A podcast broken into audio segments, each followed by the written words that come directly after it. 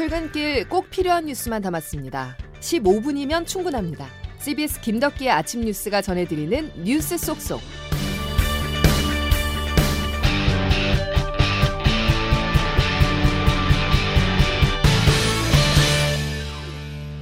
여러분 안녕하십니까? 1월 13일 김덕기 아침 뉴스입니다. 전범 기업은 빠졌습니다. 정부가 일제 강제징용 배상 문제 해법으로 일본이 아닌 우리 기업이 내는 기부금을 통해서 배상하는 방식을 공식화했는데요. 일본의 직접적인 사과와 배상을 요구해온 피해자 측은 정부가 인권 침해 사건을 단순히 돈 지급 문제로 전락시켰다면서 반발했습니다. 첫 소식 양승진 기자가 보도합니다. 일제 강제동원 피해 배상 방안을 논의하기 위한 공개 토론회. 정부는 일제 강제징용 피해자들이 일본 전범 기업 대신 제3자로부터 배상 판결금을 변제받는 방안을 강제징용 해법으로 제시했습니다.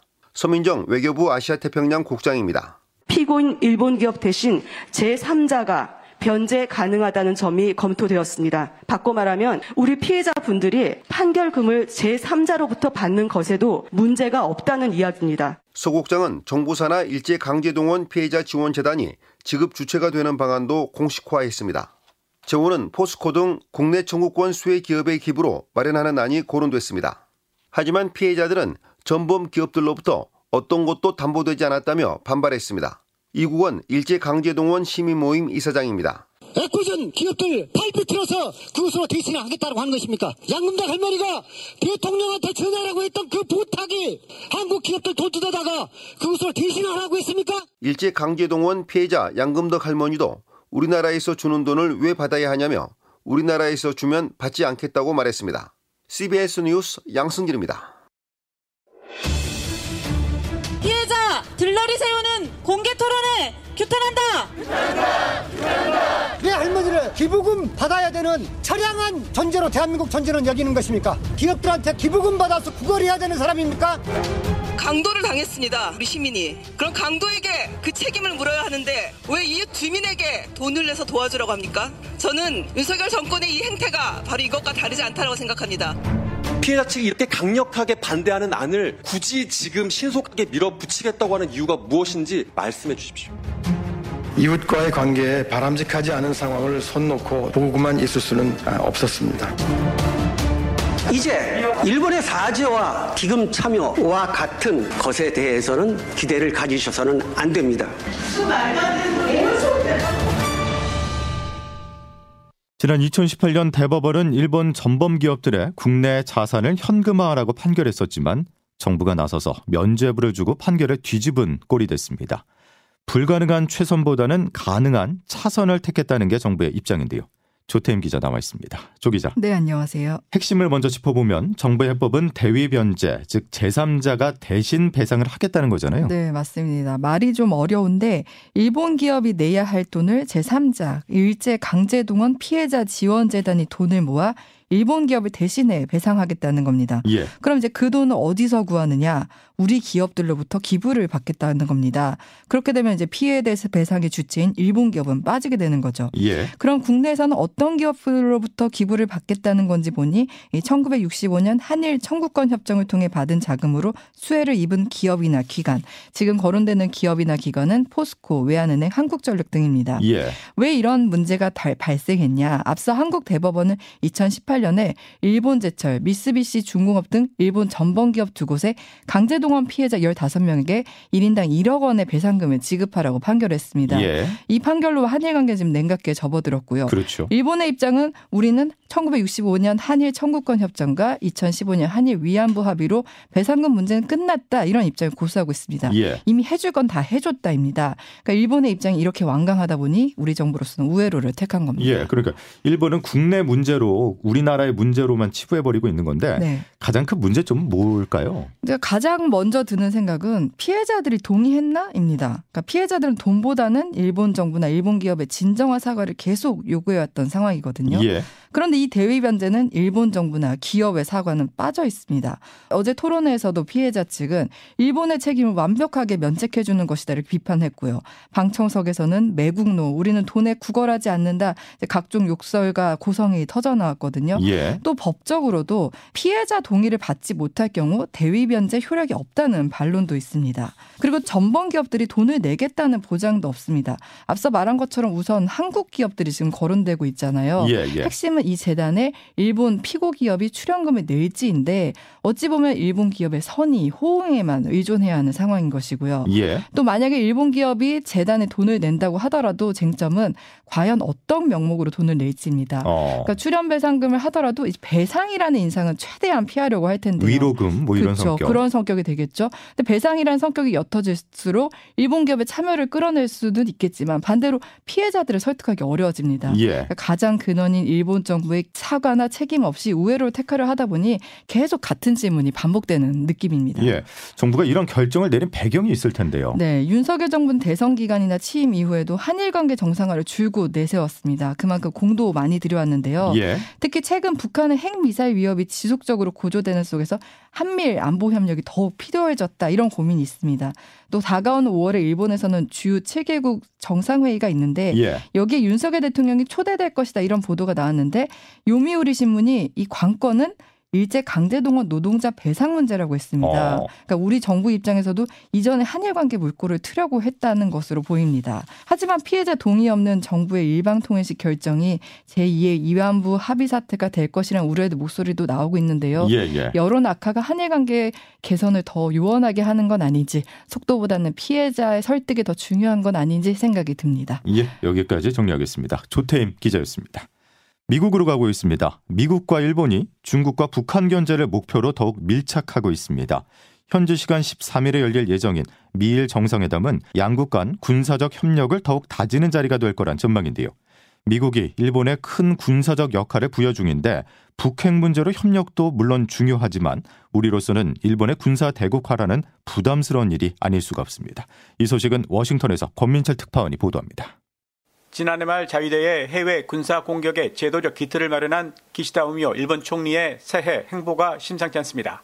이번 주 프랑스, 이태리, 독일, 영국을 차례로 순방한 뒤 오늘은 캐나다에서 정상회담을 엽니다. 기시다 총리는 이들 국가들과 군사 협력을 강화하기로 합의했습니다. 중국, 러시아의 팽창 방어라는 대의를 놓고 이해 관계가 맞아떨어진 결과입니다. 내일 미일 정상회담엔 중국의 대만 침공 문제가 핵심 의제가 될 걸로 보입니다. 미국과 일본은 그동안 이를 상정한 군사훈련을 반복해왔습니다. 백악관의 커트 캠벨 조정관도 일본 주변 정세가 악화되고 있다며 오늘 이렇게 말했습니다. 미국과 일본은 중국에서 지속적인 군사작전, 군사적 강화를 목격하고 있습니다. 주변국들에게는 아주 신경 쓰이는 조치들입니다. 어제 양국 외교 국방장관 회담에서 오키나와 주둔 미 해병대의 기동성을 높이기로 한 것도 중국의 대만 침공 대비용입니다. 일본은 대만이 중국에 넘어가면 중국과 영토 분쟁 중인 센카쿠 열도가 위험해진다고 보고 있습니다. 북한의 핵 강대국화, 러시아의 우크라이나 침공도 일본이 눈치 보지 않고 군사 대국의 길을 걷는데 좋은 명분이 돼주고 있습니다. 이런 일본에게 한국의 과거사 문제 해결 요구는 하찮게 들릴 수 있습니다. 한미일 삼각공조 앞에 놓인 숙제이기도 합니다. 워싱턴에서 CBS 뉴스 권민철입니다. 중국 당국이 한국과 일본을 콕 집어서 방역 보복 조치를 연이어 발표하자 여러 해석들이 나옵니다. 한미일 3국 간의 공조를 흔들려는 노림수라는 분석도 있는데요. 다각화하는 중국의 견제는 장규석 기자가 분석했습니다. 위드 코로나로 전환하고 자유로운 이동과 해외 여행을 허가한 중국. 지난 3년 동안 고통스럽게 이어왔던 제로 코로나 정책의 성과로 홍보하고 있습니다. 관영 매체들은 중국인 여행객, 유커들에게 문을 활짝 연 태국과 싱가포르의 모습을 앞다퉈 보도 중이고 또 미국, 호주와는 항공편 증편을 적극 추진하며 자국민들에게 위드 코로나 시대를 본격 홍보하고 있습니다. 이런 가운데 코로나 환자 급증을 이유로 중국인 단기 비자 발급을 중단한 한국의 조치는 잔치 분위기에 찬물을 끼얹는 효과를 가져왔습니다. 게다가 중국발 항공편 입국자에게 노란 표찰을 목에 걸도록 해서 구분한 것이 중국인들의 과거 문화 대혁명 트라우마를 건드렸다는 지적도 나옵니다. 중국이 단기 비자에 이어 경유 비자까지 중단하며 우리나라에 다른 나라보다 더 강도 높은 보복 조치를 결정한 배경입니다. 위드 코로나 이후 악화될 수 있는 여론을 반한 감정으로 돌리는 한편 다른 나라들이 한국의 방역 조치를 따르지 못하게 이른바 시범 케이스로 활용했다는 관측입니다. 아울러 유독 한국과 일본에 강한 보복 조치가 나온 건 최근 한국과 일본이 중국과 거리를 두면서 미국과 밀착하는 데 대해 경고음을 낸 것이란 분석도 나오는데요. 이번엔 코로나 방역을 문제 삼았지만 앞으로 다른 사안에서도 중국이 번번이 문제를 삼고 나설 가능성이 높아 보입니다. CBS 뉴스 장규석입니다. 날씨만큼 포근한 소식이 미국에서 전해졌습니다. 미 기준금리 인상에 큰 영향을 미치는 CPI, 미국의 지난달 소비자 물가지수가 발표됐는데요. 6개월 연속 감소세를 이어가며 인플레이션이 정점을 지났다는 기대를 키웠습니다. 금리 인상폭을 더 낮출 여지가 마련된 것입니다. 장성주 기자의 보도입니다. 12월 미국 소비자 물가지수 CPI가 1년 전보다 6.5% 올랐습니다. 14개월 만에 최소 상승폭입니다. 조 바이든 미국 대통령 6개월 연속 감소세를 보이고 있다면서 경제 정책에 효과가 나타나고 있다고 강조했습니다. 특히 이번 12월 지수는 전월 대비 마이너스 0.1%로 2020년 6월 이후 첫 마이너스를 기록했습니다. 물가 상승이 하락세를 보이면서 기준금리 인상 폭과 속도가 낮아질 것이란 기대가 커졌습니다.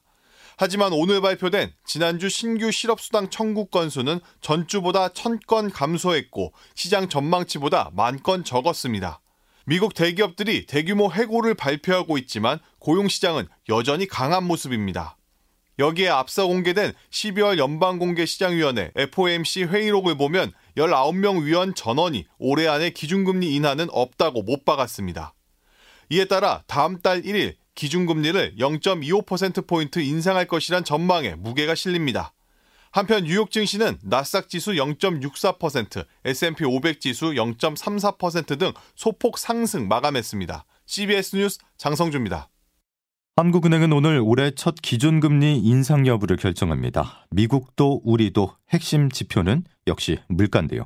앞서 이창용 한국은행 총재는 당분간 물가 잡기가 최우선 통화 정책임을 강조했습니다. 박지환 기자의 보도입니다. 오늘 한국은행 금융통화위원회의 금리 결정은 올 상반기 통화정책 운용 향방을 엿볼 수 있는 중요한 지점입니다. 이창용 한은 총재는 최근에도 올해 통화정책 방향이 물가 안정임을 재차 강조했습니다. 물가 목표치인 2%를 웃도는 높은 수준이 지속될 것으로 예상되는 만큼 물가에 중점을 둔 통화정책 운영을 이어나갈 국내 물가 상승률이 여전히 5%대를 넘어서고 있는 데다 적어도 올해 상반기까지는 이런 흐름이 이어질 것으로 예상됩니다. 특히 올해에는 전기, 가스 요금과 택시비 등 공공요금 인상이 줄줄이 예고돼 있습니다. 그리고 하락 반전한 국제 유가가 언제든 요동칠 수 있다는 점 등을 감안하면 국내 물가 상승 압박은 더 커질 수도 있는 상황입니다. 이에 따라 시장에서는 금통위가 오늘 회의에서 기준금리를 현재의 연 3.25%에서 연 3.5%로 0.25%포인트 올릴 것으로 예상하고 있습니다. 다만 지난해 급격한 기준금리 인상으로 올해 경기 침체 우려가 커지고 있는 만큼 다음 달 금통위부터 금리 인상 속도를 조절할 것이란 관측도 나옵니다. CBS 뉴스 박지원입니다. 윤석열 대통령이 오는 16일부터 20일까지 스위스에서 열리는 세계 경제 포럼 다보스 포럼에 참석해 경제 외교에 본격 나섭니다. 윤 대통령은 특히 19일 다보스 포럼 단독 특별 연설을 통해서 범세계적 경제 위기를 헤쳐나가기 위한 국제 협력에 대해서 연설할 계획입니다. 한국 대통령의 다보스 포럼 참석은 지난 2014년 박근혜 전 대통령 이후 9년 만이며 이번에는 이재용 삼성전자 회장, 최태원 SK그룹 회장 등 국내 주요 그룹 총수들도 함께 참석합니다. 김덕기 아침 뉴스 함께하고 계십니다. 뱀이 겨울 잠에서 깨고 봄꽃인 매화가 피었다고 합니다. 어제 강릉의 낮 기온이 18도를 기록했습니다. 1월의 봄인데요. 기상청 연결해 보겠습니다. 이수경 기상 리포터. 네, 기상청입니다. 예, 소한과 대한 사이가 원래 가장 추운 거 아닙니까? 네, 그렇습니다. 올해는 그런데 예외적으로 한겨울에 고온 현상이 나타나고 있는데요. 오늘은 아침 최저 기온이 어제보다 10도 이상 오르면서 따뜻한 날씨입니다. 오늘 아침 기온은 기상 관측 일의 1월 1 최저 기온 중 가장 높은 기온으로 기록될 가능성이 높겠는데요. 현재 제주의 기온이 20도 선, 광주가 15도, 강릉은 10도 안팎을 보이고 있고 서울도 어제보다 높은 영상 7도 안팎입니다. 낮 기온은 어제보다 조금 낮아서 서울 서울 10도 등 전국이 7도에서 20도의 분포로 포근할 것으로 보이는데요. 다만 내일 오후부터는 기온이 점차 떨어지면서 다음 주에는 다시 영하권의 추위가 찾아올 것으로 예상됩니다. 오늘 전국적으로 비가 이어질 것으로 보이는데요. 오후에는 비가 그치는 곳도 있지만 내일은 비나 눈이 다시 내리겠습니다. 특히 강원 영동 지방을 중심으로 내일과 모레 최고 15cm 이상의 많은 눈이 예상돼 대비를 하셔야겠습니다. 오늘 하루 동안 제주도와 남해안, 지리산 부근에는 30에서 100mm 이상의 큰 비가 예상됩니다. 날씨였습니다. 겨울답지 않은 많은 비가 내리고 있습니다. 교통안전에 신경 쓰셔야겠습니다. 아침 뉴스 여기까지입니다. 고맙습니다.